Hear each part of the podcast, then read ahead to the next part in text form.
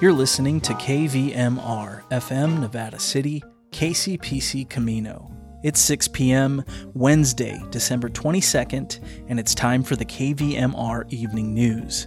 I'm Claudio Mendonça. Computers and the internet are now a major part of life for most Americans. A lot of private information that was once stored on paper is now stored on networked computers. And while this is certainly convenient, it also comes with some risks. Tonight, the California Report explores the world of cybercrime and encourages parents to be proactive when it comes to protecting their children's data.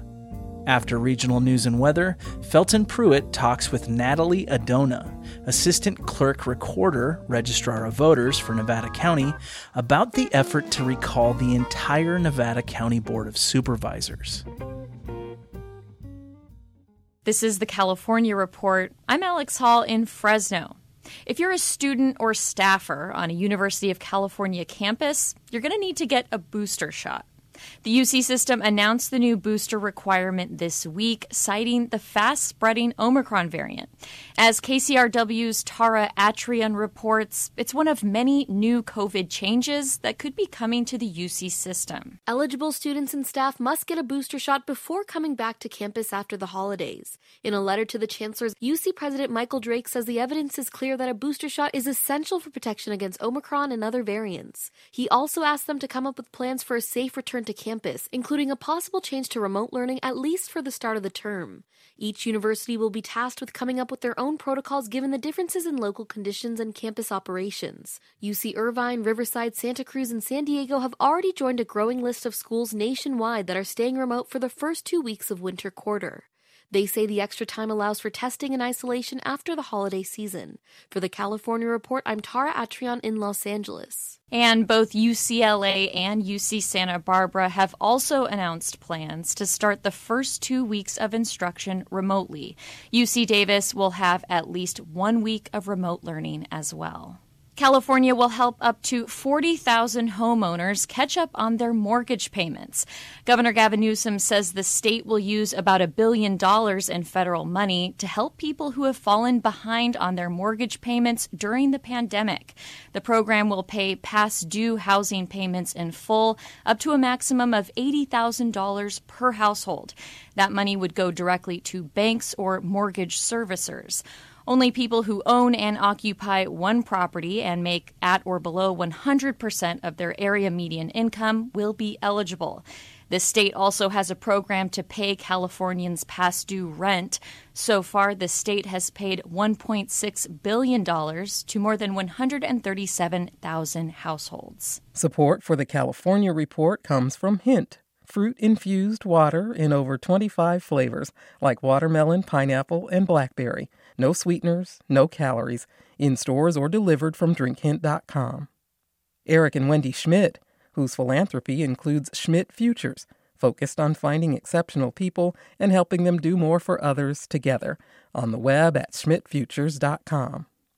And the James Irvine Foundation, committed to a California where all low income workers have the power to advance economically Learn more at irvine.org. Not to trigger your paranoia again, but did you know there's a good chance your child's personal info is on the dark web? That's because hackers target schools, along with everything else.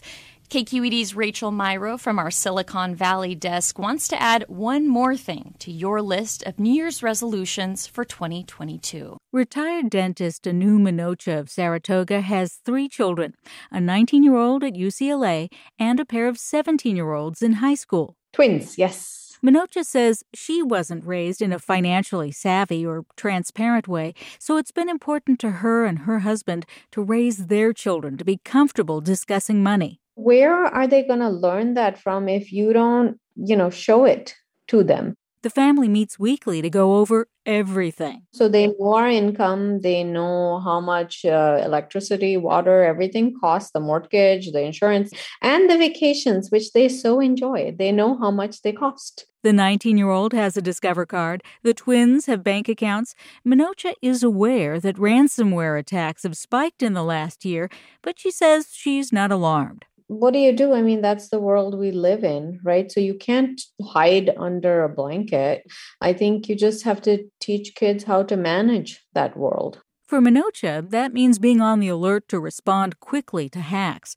But experts say you should also act proactively and freeze your child's credit. Eva Velasquez heads the Identity Theft Resource Center in El Cajon, east of San Diego. That nonprofit supports victims of identity crime. We don't wrap our brains around that this is actually a thing, especially parents. Really, that's one more thing I have to worry about, but it is the world we live in right now even if they don't have their own financial accounts, even if they're not on Instagram. There's a misconception among parents that a lot of this is behavior driven. My child doesn't engage online. They don't have social media accounts or they don't have a bank account. And I'm sorry to burst your bubble here, but that is really giving you a false sense of security. Your children do have identity credentials. We are creating data about our children you are claiming them on your taxes, they have a social security number. And home addresses, possibly passport numbers, driver's license numbers. What are hackers doing with all this data? Well, let's let's run through them. So there's financial identity theft. The list is too long to uh, detail here, but examples uh, include opening credit, credit cards, taking out car loans, payday loans, purchasing medical equipment, applying for government benefits. And a child's data can be used in any one of those types or all. A number of parents I talked to expressed exasperation that each of the big three credit reporting agencies, Experian, Expedia, and TransUnion, has a different application process, a different way to prove you are the legal guardian you say you are. Experts say, yes, it's annoying, but deal. There have been more ransomware related cyber attacks this year, 2021 year to date, than there were in all of 2020 and 2019 combined. Got that? Last thought you might also want to freeze the credit of vulnerable older family members. For the California Report, I'm Rachel Myrow. And Rachel outlines the steps to freeze your child's credit online.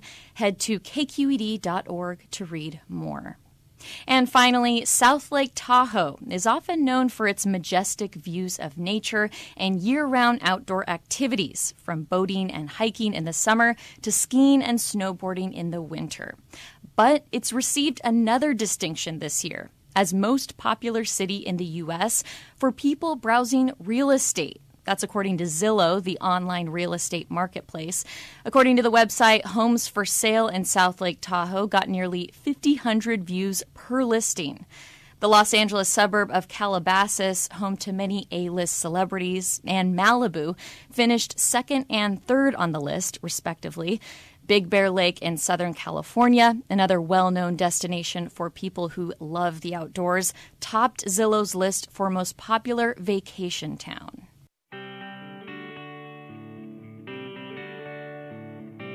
And that's the California Report for Wednesday, December 22nd. We're a production of KQED Public Radio. I'm Alex Hall. Thanks for listening. The Nevada County Public Health Department announced today that it plans to distribute nearly 6,000 COVID 19 rapid tests to Nevada County residents of low income. Says Public Health Officer Dr. Scott Kellerman, an at home antigen test is a great tool for preventing the spread of COVID 19. It's a do it yourself test, results take 15 minutes. If you have a party in the evening, you can take your test that afternoon and know that you won't infect your friends and family members. With a 47% increase in case rates here in California since Thanksgiving, health officials are bracing for a winter surge in COVID 19 infections. On Monday, the Centers for Disease Control and Prevention identified Omicron as the dominant variant here in the United States. The Public Health Department will distribute the test kits in partnership with the Food Bank of Nevada County, the Interfaith Food Ministry, and via the department's Safety Net Clinic in Truckee. Staying with Nevada County news, last week the California Public Utilities Commission approved over $8 million between two Nevada County broadband projects for Race Telecommunications Incorporated and Nevada County Fiber, connecting 527 additional Nevada County homes to high speed internet, also known as broadband. Broadband became a standalone board objective in 2021, seeing the benefits broadband will bring to support economic development, distance learning, telework, telemedicine, and general quality of life in Nevada County. Quote, from working with providers to advocating at the state and federal level, this is a priority. Rural connectivity is a complex issue that can't be addressed with one simple strategy, agreement, or grant. We're not done advocating for our residents and are working on ambitious goals for 2022. End quote. That from Supervisor Heidi Hall. And a quick note the Grass Valley Planning Commission voted 4 to 1 yesterday to recommend the proposed Grass Valley RV Park Resort and Annexation project to the Grass Valley City Council. Turning now to regional weather, in Grass Valley and Nevada City. Tonight, rain and thunderstorms likely before midnight, then showers and possibly a thunderstorm between midnight and 1 a.m., then rain with a high near 45. Tomorrow, rain and possibly more thunderstorms with a high near 48 degrees. In Truckee and Lake Tahoe, tonight, snow likely before 10 p.m., then rain and snow, plus patchy fog after 1 a.m. Snow level rising to 6,500 feet after midnight. Tonight's low, 31 degrees. Tomorrow, widespread dense freezing fog before noon, with more rain and snow becoming all snow after 1 p.m. Snow levels should be around 6,300 feet with a high near 37 degrees. Tomorrow, new snow accumulation of up to 7 inches is possible. A winter weather advisory has been issued for the greater Lake Tahoe area, including the city of Truckee, beginning early this morning through tomorrow morning. Travel could become very difficult to impossible, especially for areas above 7,000 feet. By Friday, travel is expected to be difficult at all elevations, with periodic road closures possible during the heaviest snowfall rates. Motorists are advised to avoid travel if possible due to the potential of becoming stuck in a vehicle for many hours. If travel is unavoidable, motorists are encouraged to prepare for long delays and to carry an emergency kit with extra food, water, and clothing. Moving now to Sacramento and the surrounding region, the weather tonight will be wet with thunderstorms possible after 1 a.m. Tonight's low will hover around 50 degrees, and tomorrow, showers likely and possibly a thunderstorm before 9 a.m. Then it'll be a chance of rain after 10. Tomorrow's high in Sacramento will be 56 degrees.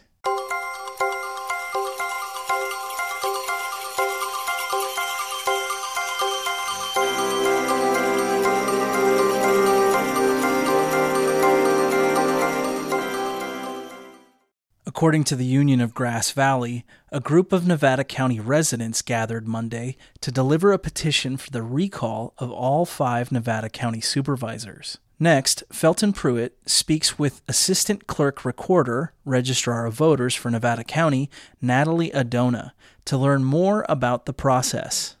We're talking with Natalie Adona. She is the Assistant Clerk Recorder, Registrar of Voters, Nevada County. You have a long title there, Natalie. Oh, it is a beefy title. Yeah, yes. So we're talking uh, with you because there is a group of citizens in Nevada County that have a petition to recall the entire Board of Supervisors, the entire Nevada County Board of Supervisors, which uh, is, I guess this is a precedent. It's never happened before, or has it?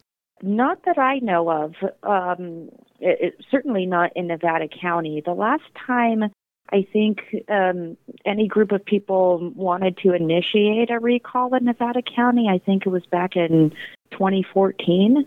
So uh, a recall uh, locally is not something that we see a whole bunch in my office, and certainly we have never had a request to recall all supervisors. So yeah, this is a pretty unique situation. So in California, the process is what? Initiative, referendum, recall? Is is it a three part process, or how does it work? Uh, well, recall is its you know sort of its own thing, but you know so out here in in the western part of the United States, there are uh, several states that offer the ability of citizens to either propose new laws or, uh, in this case of a recall, um, remove an elected officer from their current position. So that's what the recall is all about. Uh, if you or your listeners want to learn more about it, the places to start first are the California Constitution, uh, which sort of defines the um, defines the process of recall, and then you know in the elections code specifically, Division 11 there are a lot of rules that will sort of make your head spin. So if you're sort of into that sort of thing, or you know, if you have insomnia and you want to crack open the elections code, uh, I would start with Division 11. So uh, basically, the the steps for recall sort of start with something called a notice of intention. And uh, that's sort of what is making the news right now. But you know, that's sort of what you do first. Once you have that notice of intention, you get proponents. You make sure that the person that you want to recall has notice and that they have the opportunity to answer. Then you can circulate a petition. You have to gather enough signatures in order to bring that recall to ballot. And you know, once the the determination is made that you have enough signatures, then an election is called and then um, uh, it, it gets onto a ballot. So that, that is the, the umbrella of things that happen during a recall. There are a lot of little details in between, and I know that we don't have a heck of a lot of time, so I'm going to try to sort of um, sort of offer the big rocks, allow people to, to sort of do their own research. So the recall of a state officer is a little bit different than the recall of a local official like a board of supervisors. You know, some of that process sort of played out earlier this year with the uh, recall election of Gavin Newsom. A little bit different in terms of, you know, some of the details. The main process pretty much remains the same. So uh, I'm going to talk a little bit uh, about the, the notice of intention. Go right ahead. Uh, the notice of intention really is the, the opportunity for proponents to sort of publicly declare that they wish to recall an elected official. So that notice of intention has to have the the name of the person and their title uh, of the person who they want to recall. Uh, they need a statement of no more than 200 words saying why they want to recall this person and they need to get a certain number of proponents, and those proponents have to be sort of eligible to, to vote for this office, right? And and then they have to have some some other you know sort of more technical requirements on this sheet of paper. So basically, what happened this week is these proponents got the, a, a number of signatures for every single supervisorial district. In this case, they needed 20 per supervisorial district to sort of sign on as as proponents on this notice of intention. And so they gathered those signatures and brought these notices of intention over to us with proof that they had served the the applicable board of supervisor. Right? So for district 1 for example, you have to have proponents that live in District 1. And then you have to provide proof that, you know, you have this notice of intention. It was signed by all these people and, you know, they provided a copy to the supervisor for District 1 and then brought all of that over to our office. So, you know, picture that and multiply it by each supervisorial district. So, so that's what we got yesterday. So they don't do this as one big giant file. Then it's it's six or seven different, you know, five or six different files. Then they're filing against this supervisor, this supervisor, this supervisor, not just all supervisors. Or is it possible for them to uh, file it for all supervisors? It's particular to the officer who's the subject of a recall.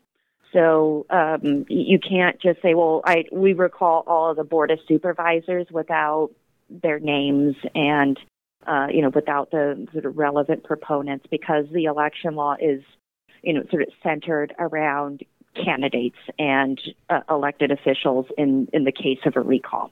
So it is very much centered on the individual. So, yes, you're right. Um, five supervisorial districts, five different notices of intention, five different proofs of service. So let me ask you this. So let's say this goes through, then there's a special election to see if we recall them. Is that correct? It's going to depend. The election law uh, prescribes the dates that uh, all elections happen. But the case of a recall, it's a little bit different. The timing matters. So there's there's a whole bunch of process in between the notice of intention and uh, things actually going to ballot. But you know, from the time that we sort of declare that there are enough signatures to have a recall on the ballot, then we are obligated to hold an election no less than 88 days after that declaration and no later than 125 days after that uh, declaration. And so, if there is a regularly scheduled election that falls in between that period of time, then we can consolidate with that existing election.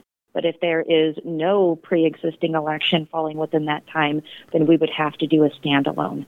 So um, there's a lot of unknowns right now as to when you know, the, the timing of, of certain processes. So I don't know at this point whether we could consolidate with any election or or whether we would have to have a standalone election. Let me ask you a question. Let's say this process goes forward. Hypothetically, let's say it got to the point where they were going to replace all five supervisors before an actual election for supervisors came up again. What would happen then? Who would fill those vacancies until the actual next election?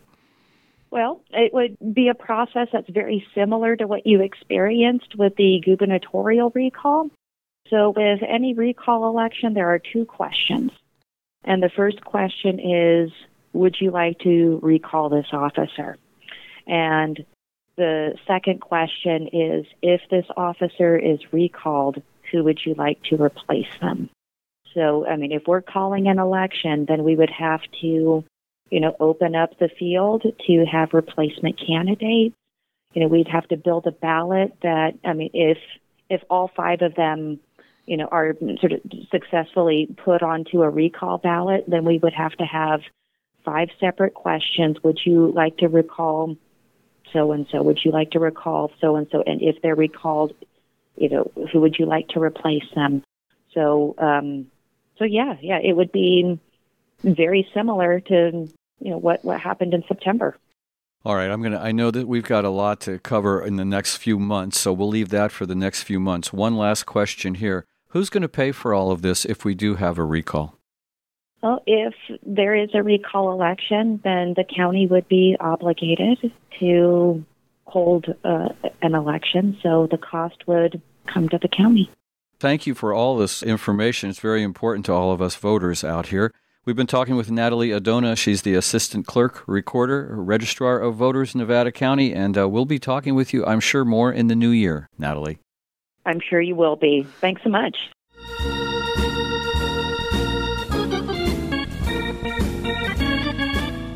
That's our newscast for this evening, December 22nd, 2021. KVMR gets support from listeners like you and from Habitat for Humanity Restore selling repurposed home improvement and building materials, doors, furniture, appliances, and hard to find unusual treasures. Accepting donations, pickup services available.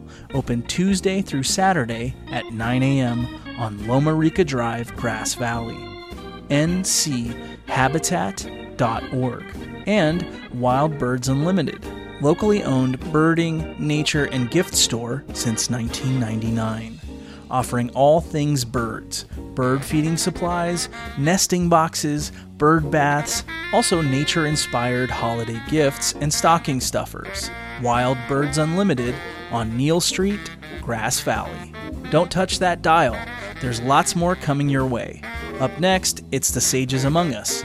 Tonight, host Keith Porter talks with author and marketing professional Cindy Zuhlsdorf.